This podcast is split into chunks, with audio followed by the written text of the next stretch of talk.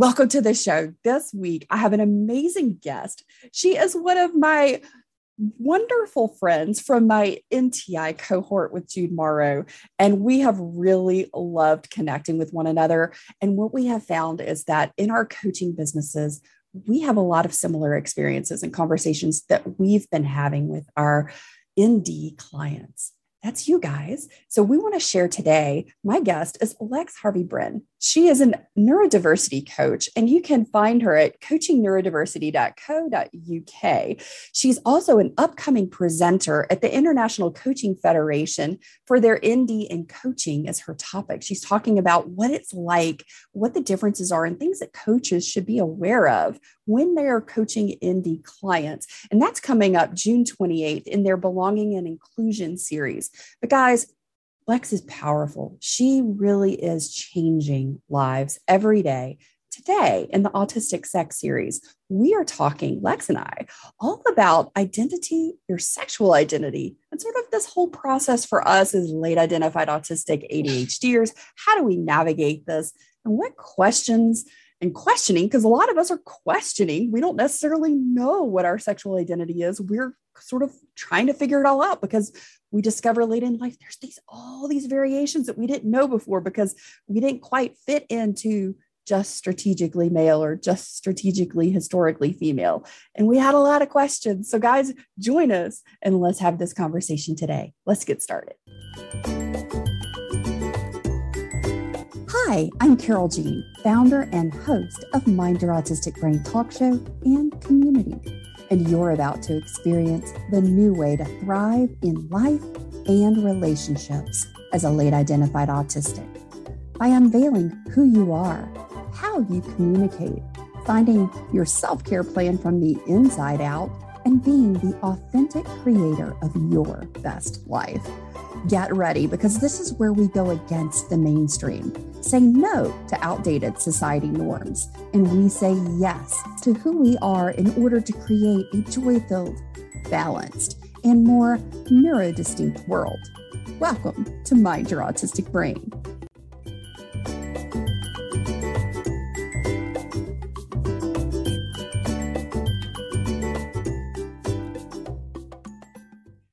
Lex, welcome to the show. I'm so excited you're here. Having this conversation with you is really exciting. oh, it's exciting. My absolute pleasure. I'm I'm really excited to be here. Thank you.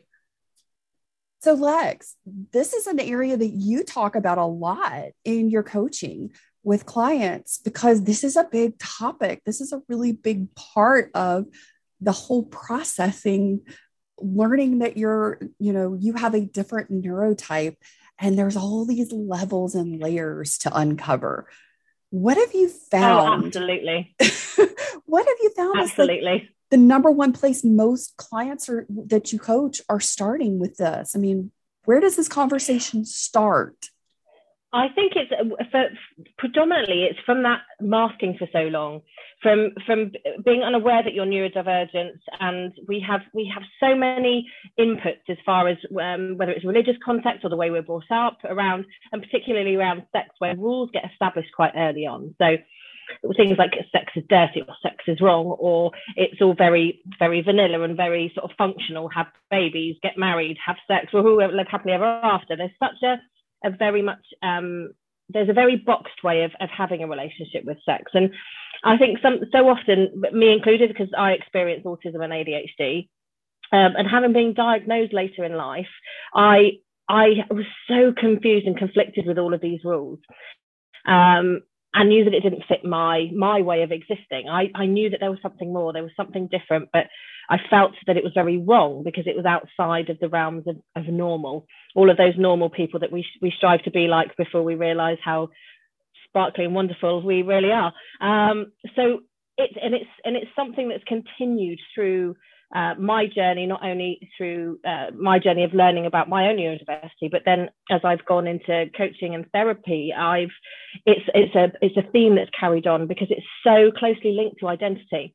Um, and one thing I've I've really noticed is how, as I say for myself and for, for other people around me, is is actually how much sexual expression links to our identity. And so it can feel quite constricting when you have sensory stuff going on, when you have um, um, preferences going on that might be outside of that those realms of, of normal um, and and there's there's relationship constructs and there's in, issues with intimacy that um, I mean sometimes the, the, the function of sex is really understandable. If you just have meaningless sex friends with benefits all those sorts of things the rules are really clear but you cross that into intimacy where there's a relationship and there's that expectation for more than just that act. There's and it's and it, it sort of kicks in with those nuances of communication and social social confusion that we have sometimes. So there can be a lot of times where there's lots of questions about not just not just sex but also intimacy and relationships and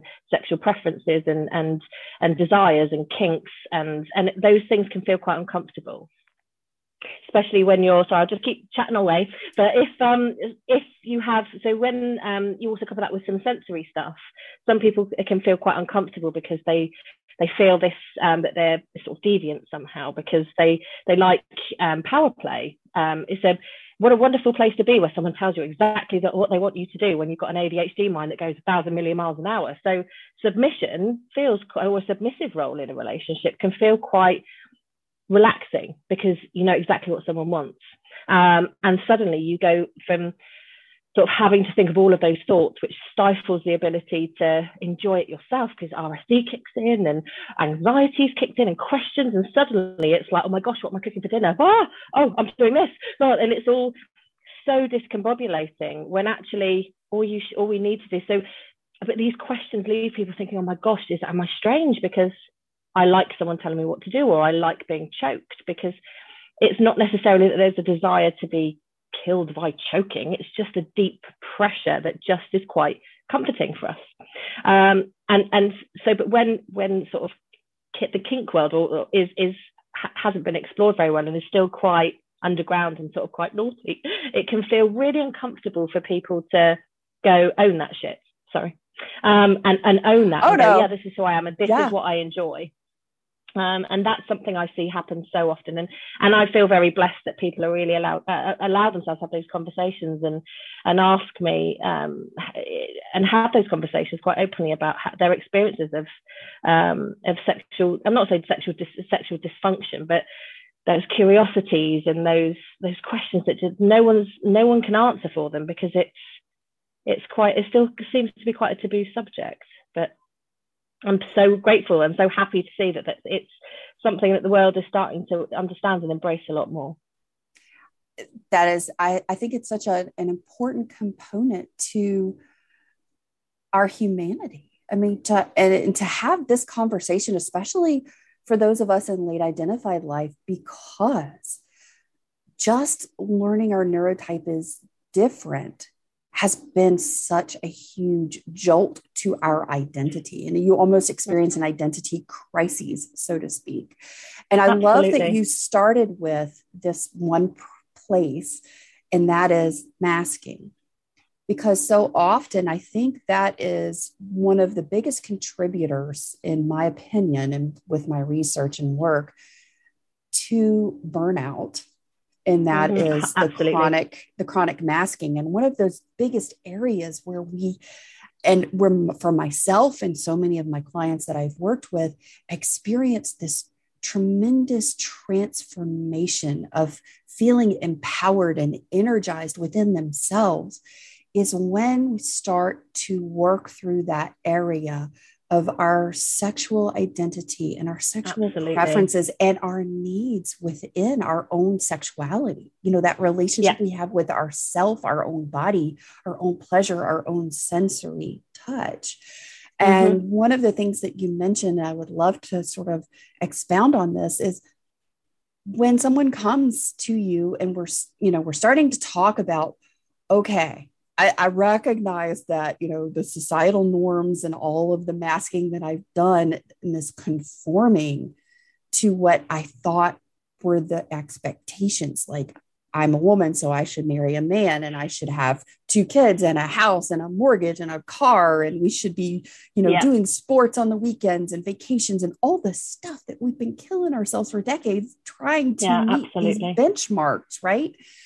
But inside, we were going this isn't me. This doesn't mm. make me happy. This doesn't meet my needs. I don't feel like this is me. I'm just showing up playing a part. What have you found, or how do you usually guide people as we start to explore? Like, well, sure, you know, I find men attractive, but I also find women attractive, or I find non binary people attractive, or maybe I don't have a sexual desire that I'm feeling. Maybe there's other components I haven't worked through yet. Maybe there's alexithymia. Maybe it just doesn't exist for me. But mm-hmm. I do want to have an intimate relationship. I mean, how do we start to just navigate all these questions, Lex?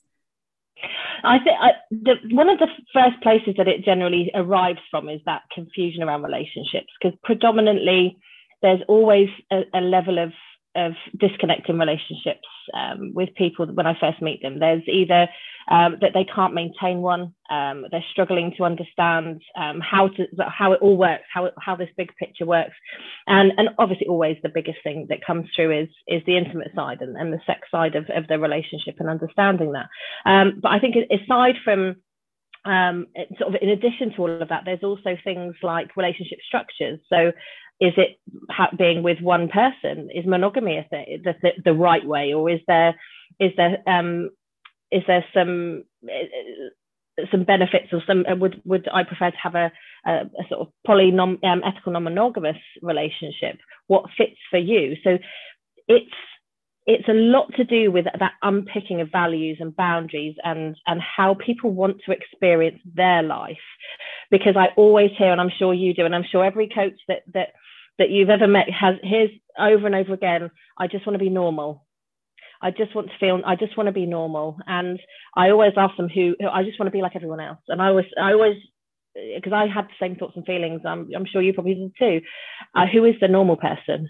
Um, because actually now I realise that that there is nobody that successfully does all of that other than what you see on Facebook and and generally we all know that when you scratch behind the surfaces of social media, it's never quite as it looks on online. But we do we look at that and we and we benchmark ourselves. It's the same with pornography. We get very skewed understanding of what sex is through pornography, but equally it's also an opportunity to understand and look at um, uh, if that's something that that you're into. So, but equally, pornography is bad, dirty, and that's what we're taught. So we don't want to sort of delve into those things. So it's, I think it's understanding where where the for me it's that unpicking of the boundaries of the values of the beliefs of of what you enjoy about life um, and then and then deciding for I mean, do you want a relationship? Do you want that typical relationship? Do you want to get married? I mean, I'm personally, I've, I've never got married because I can't stand weddings. I have to be honest. There's too, there's too much going on in those things. Like it. And I can't get, get there on time, let alone sit there and doodle around and feel like a spare prick at a wedding all day. I can't cope with it. It just, it just regulates me. Um, but also it was a, it's a construct I never wanted to be part of, but everyone would always give me this sympathy. Oh, you'll meet someone one day. And I think, will I? Oh my gosh, okay am I going to meet, am I going to meet someone one day? Or I would get those sort of pity looks and be like, oh, he, he might ask you, and I think it's not them, it's me. I don't want to get married. I, it's something that freaks me out. Um, I couldn't understand why. Obviously now I do. Now I get it because it's it wasn't something that that fitted in the way my brain works and my and my values and boundaries. Um, and and one of the again one of the interesting things on my journey is that I um, I, when I went through a quite um, a, a, breakup from my a long term relationship, and, and there was infidelity in that relationship, and I, when it happened at the time, it was never the the act that bothered me. It was the betrayal. It was that promise that something wouldn't happen, and it did. It was the betrayal, never the act. So then it made me question in my own mind, like, well, is is monogamy my thing? And what? And then all of a sudden, my brain was like, oh my gosh, I can I can challenge all the rules because actually I get to make the choices now. Um, and it was just, and then I found out I was neurodivergent, and it was like my whole world popped. And then exploring that, my own thoughts and feelings, and my own um, my own views on on my own approach to sex and sexuality I suddenly started to realize, started to feel different about myself. I, I dressed differently. I felt more confident. I felt a little bit silly, and I loved it. And suddenly, uh, all of those, some of those barriers that I had up around myself, I started to let go. I started to wear regular choice shoes all the time because I just made me feel so great i didn't care. And it's that confidence that i think sex being comfortable with sex and your own sex in a in a sexiness um, that make that just shines through and gives you your swagger and and because you can own your own your body and your feel good and those chemicals and those emotions that that run through you on your terms and that, that meets you, your needs. And it's and it's always it's always those nuances of of um, well, is that right? What will my parents think, or what will the next door neighbour think, or what will the kids' parent, what will the parents at the school think? And those are always the questions. Is that unpicking that rejection sensitivity dysphoria that kicks in? Um, wondering if you're going to meet people's ex- or fail to meet people's expectations, um, and suddenly you're in a big like a big mind mess again and and and then just go okay well do you know what i'm not even going to bother and and stay in the same run so the moral of the story that story was is it's about unpicking unpicking all the masking. It's unpicking the the rules that you've been living by uh, that you've been given. It's they're very rarely our own rules. They're ones that we've gone oh that's how we're meant to do it. I'm going to do it that way. So unpicking all of those and then deciding how people actually want to experience their life on their terms. Oh, I love that.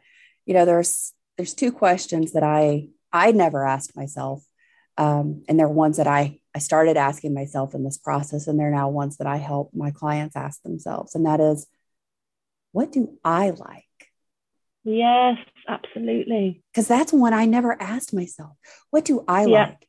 And then the next big one in that, and I think you're you're speaking directly to this is what matters to me what do I think of myself? Not what do other mm-hmm. people think of me? What do I think of me? Absolutely. I mean, that's a powerful question. And most of us have gone for decades and never asked ourselves that question. Yeah. How do you want to experience life? It's it's an incredibly powerful change, switching, uh, sort of reframing of thought processes. Absolutely. So Lex, as as somebody may be coming to this space where they're starting to peel off those first couple of layers of masking and they know somehow that their sexual identity, the one that they've aligned with up to this point, really isn't of their own choosing. It's something that maybe they just ascribe to because of the social structure that they live in, that they grew up in. Because that's that influences, mm-hmm. you know, who we are and Absolutely. just may have said, okay, you know, I'm a white, white cis female, so that's just who I'm going to be in the world. How, how, but maybe that's not who I am. And I know on the inside, that's not my, my choice. That's not me. That's not really what aligns so that there's alignment in my life, in my internal life, in my external life. How do we start to navigate that? You know, how do we start to explore those feelings and those thoughts that we might be having about our sexual identity? Mm-hmm. I, I, the first place to go is find somebody who can give you a safe, non-judgmental space to just talk about it, because we secretly somewhere deep down do know exactly what we want and need, but we might have buried it under such a lot of judgment, guilt, shame that we actually need to start like you say, taking those layers off. And we know, we do know in our hearts of hearts what, what it is that's missing. Um, and having, like I said, having somebody who can give you that space where you feel supported, where you feel that that person genuinely gives a shit as well, that, that is going to that is going to hold your hand, obviously sometimes metaphorically, because you know, we're sometimes hundreds of miles, hundreds of thousands of miles away from each other, um, but just give you that space and to ask questions and that is able to ask you questions too in order to draw out of you some of those thoughts that you you might be having conversations with somebody that you have never had with anybody in your life. Um, so that having that space and being able, because again, a neurodivergent mind loves to talk through things to solve and to explore and to process so that is, I would say to anybody who's just thinking, oh, I just, I just feel something's not quite there. I, I, this isn't a plug either, but this is just a, a true, honest um, place to go to. Is is somebody who can who can give you that space, who can give you that um, that that coaching and that and that and the questioning, and allow you to ask questions and and and ask if things are okay is this weird i get i hear that a lot is that really weird or is um or th- is this is this normal? Um and it's about being able to sort of have those really open conversations with people to say to find out what your normal is. Because that's the other thing is that that we don't have there isn't a normal. There isn't a normal. We, we've we've just gone through lockdown. We've got a new normal now. There's a whole world that's different. And we and we and and you and us as ourselves we we get we get to make the choices about how we want to experience um, our, our own identity. So it's um so I would say the, the best place to start is finding that space, finding that person who you trust and you feel safe with to be able to ask ask those questions. And whether or not that's with a coach or finding somebody on an online community that you feel that connection with, um, I would say just just have find that space to be able to get all of those thoughts in your brain and start to let them flow out. Oh, that's that is definitely a great place to start the other the other thing too that I I want to touch on for a minute because I think this often gets gets in the way and it's fear. Absolutely. We fear the judgment of other people. We actually uh-huh. sometimes even fear the judgment of ourselves. And I think that's probably bigger than the, than the external fear. I mean, when you look at, I mean, my, my paraphrase for rejection sensitivity dysphoria is the actual or the perceived failure to meet your own or other people's expectations. And so often it's our own expectations that we struggle with. I should be married by now. I should have children by now. Said who? Said who? You should be having great sex by now. you're you're in your thirties. I mean, we should have all that twenties crap, and we've got it all out of our system. We should be having great sex at some point. And it's, it's where does why did we not saying that? Why are we saying I should be married? I should have I should have I should have a, a mortgage by now. I should have this. I should. Who said? Who said? Why don't we say things like I should be having really great sex? Why am I not? Or I should be rocking my identity. I should be walking around with a with a blonde bob or a rainbow mohawk because that's how I own my own my identity. We don't talk about those sorts of things, um, and and it's again challenging that that that internal rule, those t- internal structures that we've created about what normal looks like, um, and equally it can feel weird. If you if you especially if things like deep pressure so um, or anything sort of anything kinky um, that can that can equally come up with those oh, what if think, people think i'm strange? What, what if people think i'm weird? What if i actually would like to have multiple partners? Will people think i'm slutty? Will um, what there's so many of, of those questions of of well, what if what if what if the person thinks that what if a, what if people judge me? What if they find out? Da, da, da, and then all of a sudden they were just not gonna we just don't we just shut down on it all again. Um, so fear is um, and guilt and shame all of those things are, are almost co-concurrent when we're talking about um, sexual identity and, and sexual expression. Um, but then, but then in itself, a lot of those are fed from those external factors. So, what if somebody at work knows that I like to be chained up at a weekend or what if somebody knows that I, I like to express my sexuality this way what if someone realizes that I'm gay or bisexual what happens if and and a lot of the times it's that that's about sort of again unpeeling those layers and understanding where those fears actually come from. And if you've grown up in a highly religious household where sex is dirty or we don't talk about that. So i don't know if anyone's seen that happen but that's how my life was. And it was like the dirty word of the house and it was just you just did it to you just did it to have the seed and the egg that made a baby. And it's like heaven forbid anything else was enjoyable. It was almost repulsive. So it took me a long time. And actually it wasn't it wasn't until i was in my mid 20s that i suddenly started to think there's, there's got to be more to life than this because this just isn't right. Um, but i was also surrounded by people that sex before marriage and da, da, da, da, da, and and the, the fact that we all it was it was just this expectation around me. And i see that happen an awful lot. Um, societal shame and, and sorry if you can hear something in the background my dog's flapping her ears so I do apologize if it sounds like a helicopter going off. It's just my poodle having a head shake. Um, so it's so fear does have a massive part to play, as does rejection sensitivity dysphoria. And I think that's also really important to have on the table is around those fears, especially when you're in the moment. Um, and also understanding the we we also come with quite a difficult uh, understanding of of intimacy, as I said at the beginning. And I mean, my, certainly from my um, my autism assessment, my assessor, the, the psychiatrist who diagnosed me for the first time had used the frame willy windmill in her in my assessment report because I literally said, if that, I'll explain. I'll explain. I should leave it a little bit longer just to get that chest of it. But I would, but literally, when I was growing up, people could be, uh, unless someone was doing a willy windmill in front of me, I had no idea that they were interested at all. So I also found that that was a real sucker to my to my self esteem because I didn't think anybody fancied me because I would be sitting at the bar and everyone would be like, oh, that guy's checking you out, and I'm like, no, he's not. No, he isn't. And they were like, he is. I was like, and I couldn't get it. And of course, I didn't know why. I just thought that I was strange. So the knock-on effect of self-esteem, which then um, can open you up to um, picking people who are just very direct and um, and not making great choices. And then suddenly it, it, all these things can then lead you to thinking oh my gosh i'm just i'm just i'm just getting this all so wrong.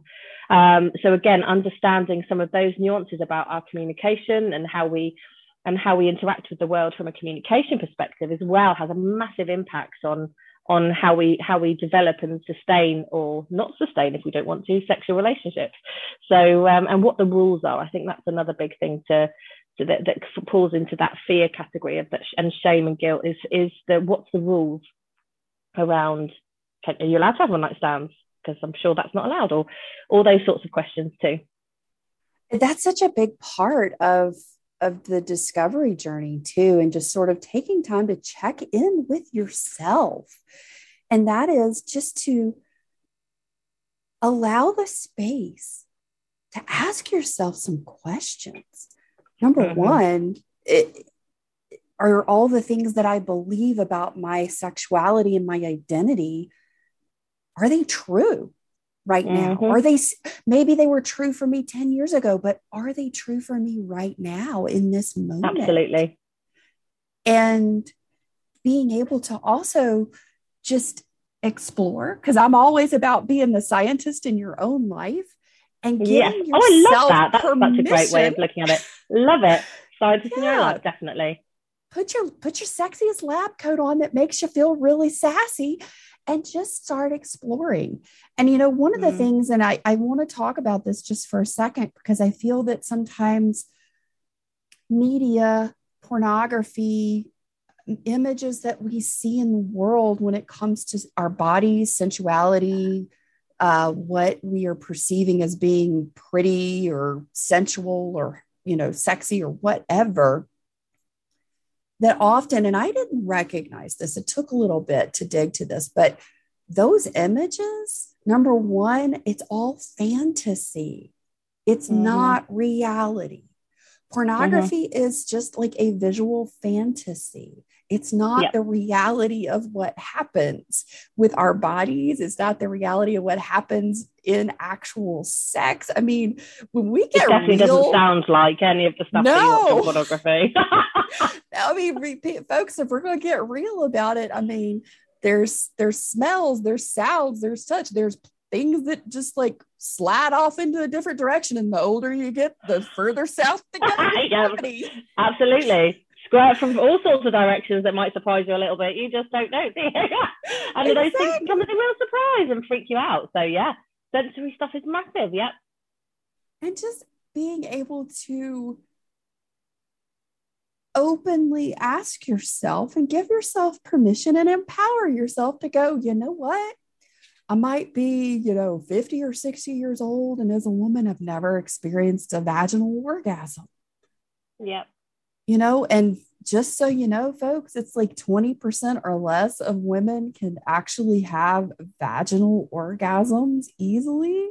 You know, there's all kinds of things. And for the most part, we've lived scared of our bodies, mm-hmm. scared of our performance level, quote unquote. I mean, I don't know. Yeah. I mean, I know personally, and I think I know pretty much every woman I've ever talked to has faked orgasms for most of their life because they just weren't feeling it and they felt Absolutely. not wanting to tell their partner, well, hey, this isn't doing it for me, yet they seem to be really enjoying themselves. So you just finally get to a point where you're like, okay, I'm just tired of this and I'm just tired of trying. Okay, oh, that yeah. was great. Thanks. And then you're just Absolutely. Like, so or sometimes just to get it to go to an end. come on, let's get to the race, let's get to the finish line. I'm just going to do a couple of oohs and ahs and hopefully you'll get the message. Yes. There's, um, I did actually win a faking orgasm competition in uh, Greece when I was younger. So that's like another claim to fame of mine. Oh my gosh. like, that's like the best scene from when Harry met Sally. For all of you who are at least in our, our our generation, you know what we're talking about. If you don't, go Google when Harry met Sally orgasm scene. yes. You will see Definitely. how well women can fake an orgasm simply sitting in a restaurant.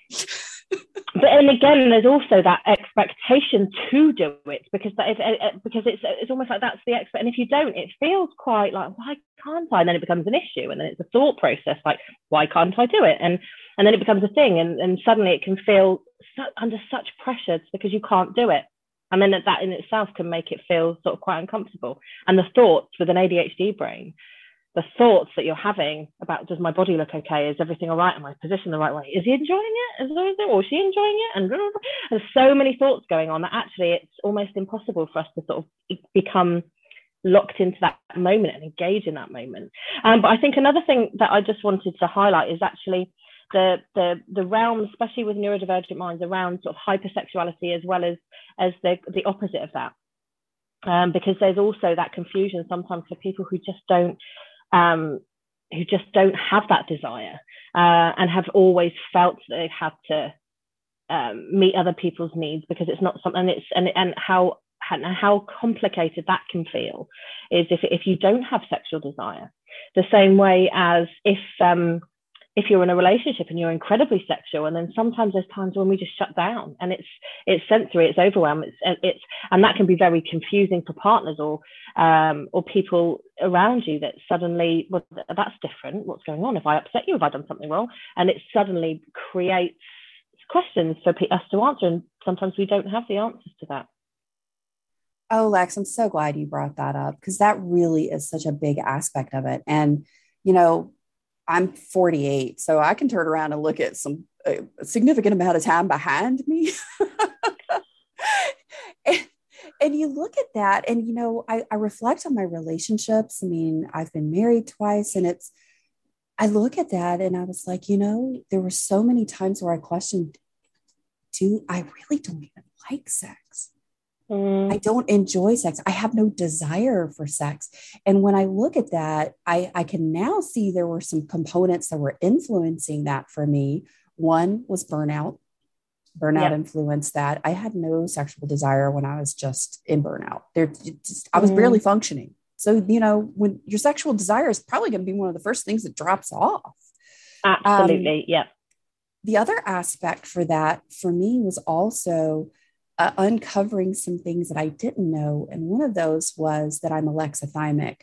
So there were times when maybe I was feeling all the feelings and lots of emotions and lots of sensations, but I couldn't work through them or process through them to really identify what they were. And I really mm-hmm. didn't have the vocabulary within myself to identify what those emotions or feelings were. So for a lot of times, in sexual relationships and encounters, I felt disconnected. It was just like a, a rote physical act that I was disconnected from. And of yeah. course, you know, the ADHD part of my brain was thinking about like the grocery list or all the other things, you know, Absolutely. like what I was supposed to be studying or gee, what is that piece of dust that I'm looking at on the fabric, you know, all of the things. Yeah. And you still, you Oh my gosh, question. there's a bit of a bit a patch of hair I didn't shave. All of those sorts of in the moment. Ah, oh, yeah, absolutely. Or you're holding your breath, so you're holding your stomach in to kind of keep everything where you think it's supposed to be, and you're not, not really. to let your boobs jiggle too much. I don't know. That just might be my issue. I'm always like, I'm gonna, I'm gonna harm you if I keep carrying on. Yeah. So yeah, forget that. All of those thoughts definitely you know, are very real. Like, being able to recognize that the differences in our neurotype and in our physiological experiences, because we have neurodistinct brains and neurodistinct bodies, you guys hear me say this all the time. So, our experiences in sex can be very varied and different yeah. because there's also times where now I'm very in touch with my body. Sometimes I'm now experiencing multiple orgasms and sort of like in a wave and i didn't even know that was possible and you know you can experience vaginal and clitoral orgasms and for me those are two totally different things those are Absolutely. two totally different experiences they're not the same orgasm yeah. and you know but no so one talks no one tells you this stuff no nobody tells you this no stuff. one talks and to you, about this what? stuff there's also a place that i reached which has been really phenomenal and that is I don't have to have, nor do I want to always have an orgasm during sex. Sometimes I just want to have sex for the inti- intimacy and the connection. Sometimes it's just like the physical release because my ADHD needs that sometimes. Absolutely. And I'll just tell my partner, you know, I'll look at him and go, hey, you don't have to work yourself to death or anything like that. We don't have to do anything special. I just need like a connection moment. And I'm not really looking for the big finish or anything. mm-hmm. And it takes I, I also find it quite off. regulating sometimes sometimes yes. I find it quite regulating, sort of, and and, and again, it might dependent upon I might over overshare here, but being sort of pinned against the wall and that pressure, and, and just it's sometimes such a relief, and it's not even about, and that, but the other person can feel under so much pressure to to well, but but you haven't come yet. Well, I'm cool with that. I'm I had a great time. It's not all about the finish for me. Might be for you, definitely not for me. Um, I totally on board. I totally uh, agree with you there. It's no, it's the actual act in its entirety is not always, and actually sometimes I quite like that. It's a little bit of a build up for the for the carry on of flirting and and the the, the sexual chemistry going on between those times. So, and again, but no one lets you talk about these things. Nobody lets you talk about these things, and and and it's um and, and ask those those questions about is it true? Is it real? It's just all of those things that you're reading cosmopolitan. I don't know if that's similar things still but i used to read in cosmopolitan and think oh my gosh that's really that's i can't i can't i can't read that. That's that's naughty.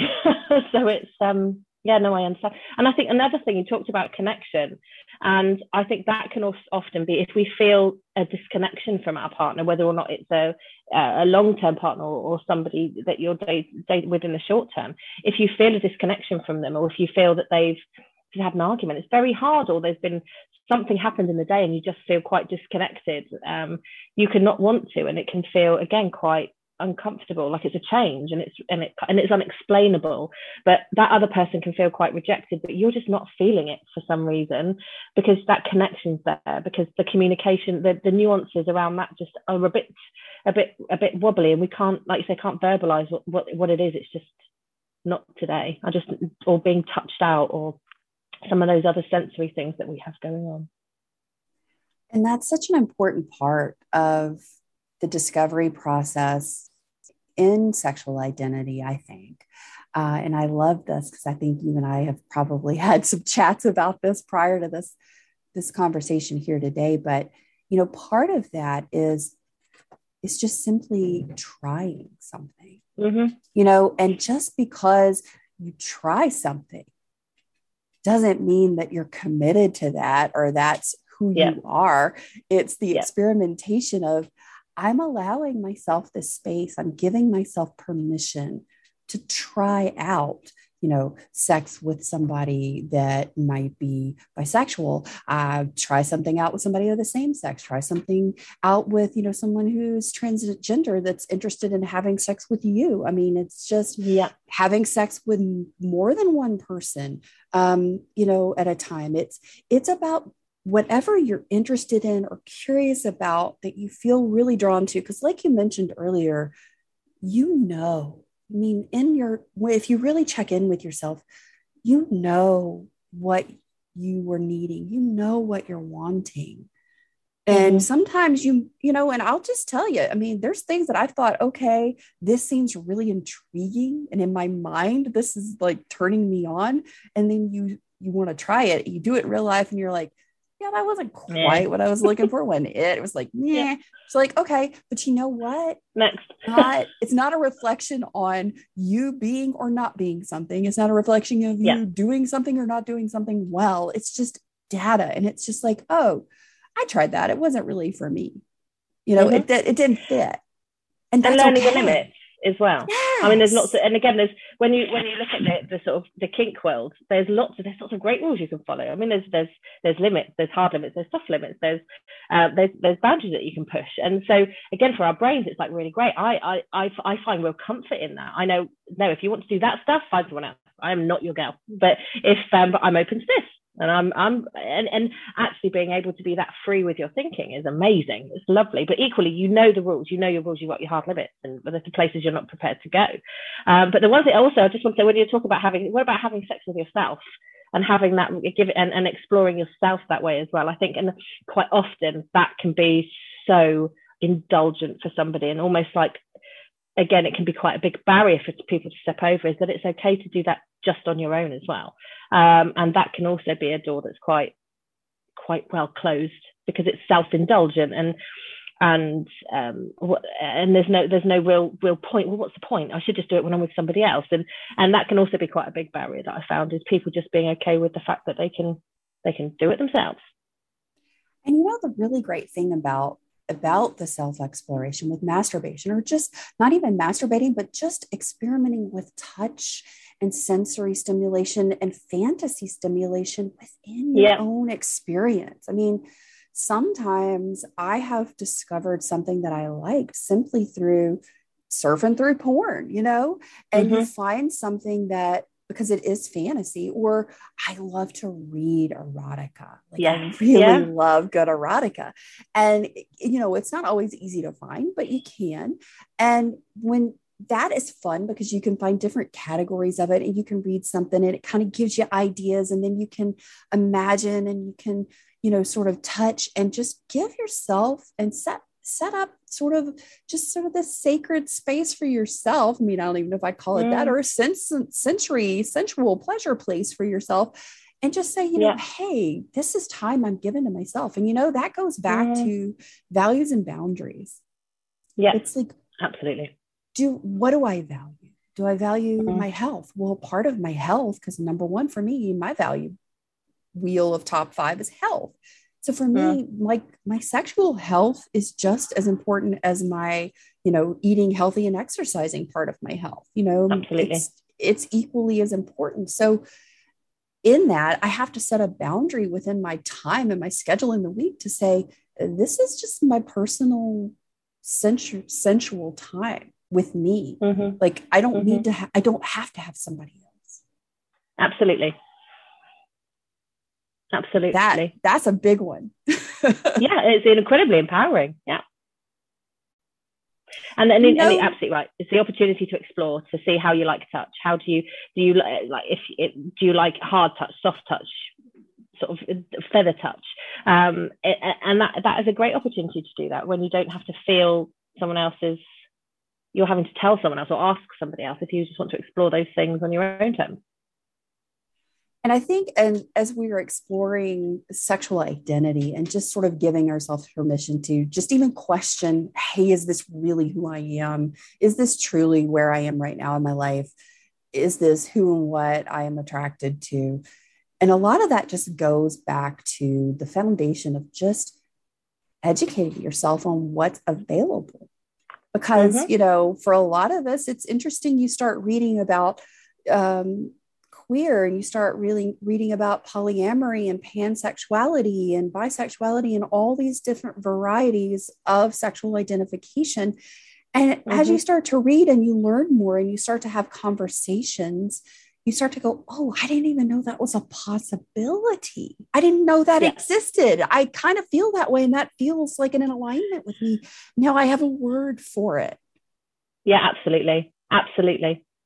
Curiosity sometimes you just got to follow your nose and trust that sometimes it leads you to all the right places. But we we begin become quite i think i think that's probably a societal issue though we become quite fearful of curiosity. We get told to stop asking why at very young ages. But um, but equally we should we should become we should stay curious especially our minds. Our minds want to be curious. We want to explore.